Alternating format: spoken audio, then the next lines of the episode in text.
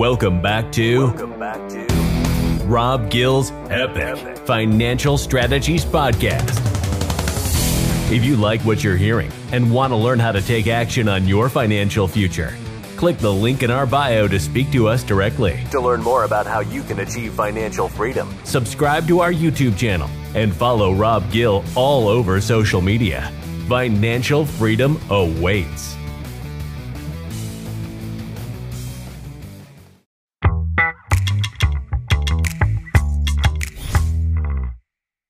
As we end the year 2022, which obviously started at all time highs, uh, we've had some massive disruptions this year, whether it was, um, you know, the stock market starting to make its correction, whether it was the, the Ukraine war uh, with Russia, um, supply chain being affected, interest rates starting to go up, which created inflation, which now um, has us heading into the next wave after something like that happens and a lot of market uncertainty. We just got off of uh, FTX drama uh, when it came to the crypto or the cryptocurrency space. And I think that it's always important to understand like, okay, what does my world look like when I have structure and strategy? And I could kind of, you know, have to be able to be flexible enough when when uncertainty hits, but my plan isn't disrupted because I'm not at the mercy of all the things I can't control. So today, what we're going to talk about is how to prepare your finances for a 2023 recession. Now, What's interesting to me is uh, interest rates over the last six, seven months have gone from two to basically 7%.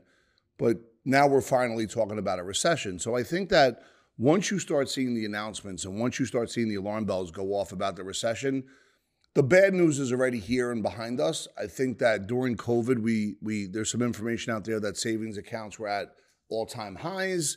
I think that um, you know, with interest, rates so low, the markets were running both real estate as well as uh, the stock market. I know that you know there was a lot of um, a lot of activity on on TikTok where there was people making a lot of money overnight.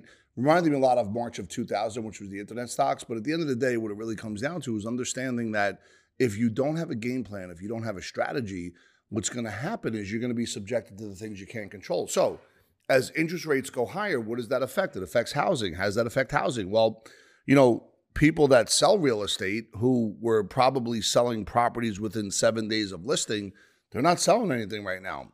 So if somebody in 2021 made 200 grand, I know somebody, uh, one of my clients that was just sharing this with me the other day, they made 200 grand in 2021. In 2022, they're down to 50,000.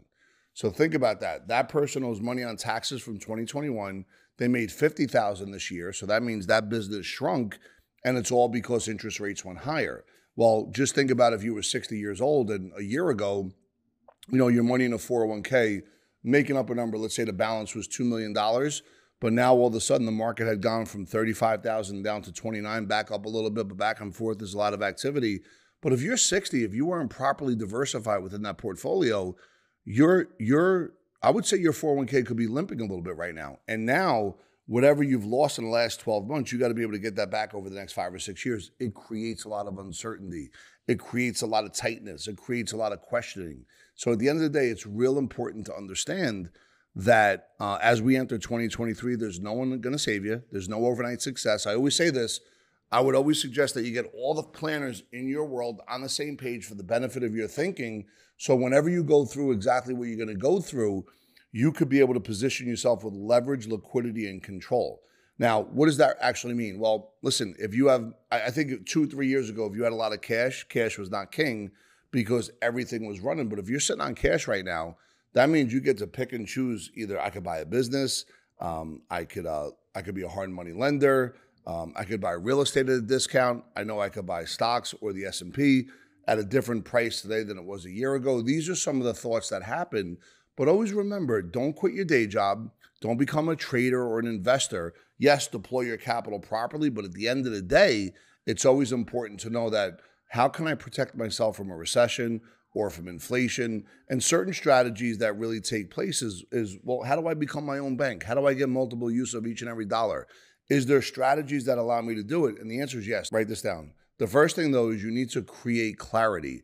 You need to understand where you are. So you have to look at an economic financial freedom app. By the way, go ahead and click the link below. We do have a Epic Financial Freedom Map, which is another 10, 15 minute video off of this that could really explain exactly not only where you are, but where you want to go, how to re-engineer it back and put you in a position to make some good strategic moves with your money. It's an excellent 12-minute video, so go check it out.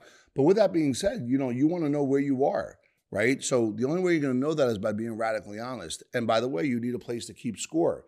So one of the things we have, we call it the Epic Wealth Builder, but it's a place where all your financial institutions are on one landing page so you could see your world real time at the click of a button. So all your decisions, they're not based on, you know, emotional timidity, but more like a, um, you know, science and, and math and, and components and elements and, you know, think of the scale of justice. You want to be able to have the mindset, a financial scale of justice. So you put yourself in a position that all your decisions are stress tested. So if you did that, you could then put yourself really in a place of taking advantage of the things that, that are on deep discount. And one of the things that we always talk about is overfunding, and this isn't the end all and be all, but this is part of the overall plan. Overfunding a cash value life insurance plan. Well, listen, yeah, but Rob, why, why are you always talking about life insurance? Well, listen, we have a fiduciary arm right down the hall. Uh, we do believe, as part of the overall financial mosaic, that um, it's important to have money management. You want to make sure that that fiduciary speaks the same language as far as what's the best for you when it comes to strategy, money moves, and how to position your dollars properly, right? So one money move would be something like, okay, um, you know, I invest, uh, I, I get a match at my company. My company matches the first four percent. Great, that's phenomenal. So, so I would suggest to go up the match, but take the difference and put that somewhere else. So you could have it in a bucket that's that's an after-tax bucket to complement your taxable bucket. Because remember, everything in a 401k and everything in an IRA, when you start taking distribution, is tax and ordinary income. So I'm always in the mindset of, okay, how do I position money where I could really manage the tax code a little bit better? What does that mean? Well, listen, taxes have changed 40 times since 1960, 45 times. When I say manage the tax code, I want to have products that are tax free that allow me to take a little bit of out of my other products that are taxable. For example, if I'm 65 and all of a sudden taxes are at all time highs, that means I'd want to take less out of my IRA or 401k and more out of my cash value life insurance bucket. Conversely, if taxes go down to all time lows, I want to take more out of my IRA and more out of my 401k and a lot less of my cash value. So that's how you can manage that. But if you only have one bucket of money and that bucket happens to be an IRA or 401k, which means it's subjected to taxation plus required minimum distributions. Well, at the end of the day, you're going to be running these looking for a sunset when economic winter comes your way. But the real question is how do you incorporate life insurance in the overall plan? Well, once again, we go back to the scoreboard. We go back to cleaning out the clutter. We want to make sure that our decision making is stress tested, that all of our planners are on the same page. Because if you met with your planners on a quarterly basis, and by the way, do not let your planner get annoyed because you keep calling him or her. Matter of fact, if they get mad when you do it, fire them. Because at the end of the day, you pay them, they don't pay you. But when it comes down to understanding money moves, one would be go up to the match on a 401k. Another one would be, hey, listen, do you double pay your mortgage? Well, let's talk about that. If you have a 30 year mortgage and you're making two, three extra payments a year, I know, I know the whole story that you get to you get to kind of shrink the time on when the mortgage is due. But the real question is, is that best for you? If you, if, in other words, if you deployed that money somewhere else, would that be a better move? My answer is it's always up to measurements and overall planning strategies and being able to figure out what's best. So I want you to stay close on that. And I want you to understand that at the end of the day, it's okay to ask questions. Now, what I've also noticed with this, I mean, they're, they're acting like it's not a recession yet. You're, you, we've been in a recession, folks. I got news for you. And, and you've been had and people have been telling you stories. And at the end of the day, those people aren't picking up the phone now, either because they were selling crypto, but now they're on, now they're a sales trainer, or your fiduciary is just saying rebalance because they don't have the other parts, you know, that are really connected to your overall financial mosaic when it comes to the insurance, the guarantees, and the tax free growth. They're not really looking at that. Even if it was real estate, they're really focused on the money management. So you want to make sure you have somebody that's fluid, that understands all aspects of financial planning, not just singular approach, not just stock market related, but really an overall planning process. With that, though, at the end of the day, it's important to know that. You know, look, I have 10 years, I have 15, I have 20 years to retirement. How do I re engineer what I got to save on a monthly basis? How do I increase my savings? Well, some of the things you do is um, understand, hey, let me go up to the match, and hey, let me not prepay my mortgage, and hey, let me take a look at the cost of all my insurances, my homeowners, my auto, see if I'm overpaying for it. And also, how much money am I using for dinners? How many different accounts do I have where every single month my credit card's getting hit because I'm not really paying attention to the different memberships that I have? All this money adds up. And all of a sudden, if you're able to save a thousand, two, three thousand dollars by really looking at that, and you do it on a monthly basis, you'll be amazed at as you set up that separate bucket what that money could do for you in a multiplier fashion. And that's what we're talking about. It's not about a, a product, it's about a process and a system.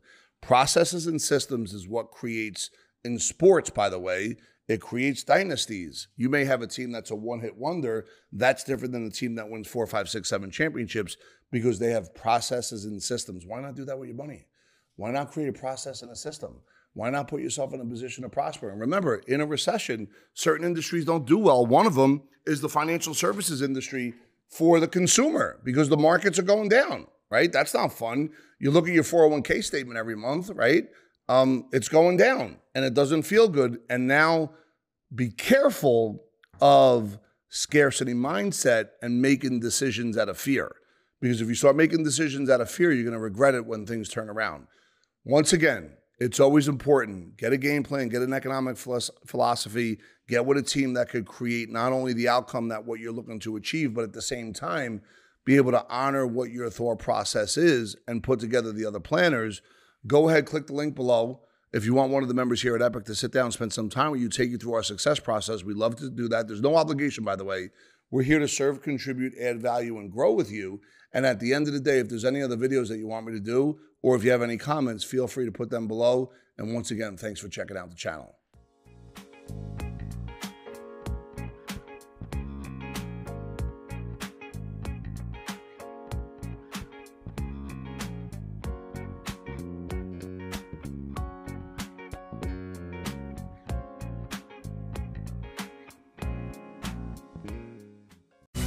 That's it for today with Rob Gill and the Epic Financial Strategies Podcast. Be sure to hop to iTunes or Spotify to subscribe and tune into all the podcasts. Also, be sure to follow the Rob Gill YouTube channel and Rob Gill social media channels. We'll see you on the next podcast.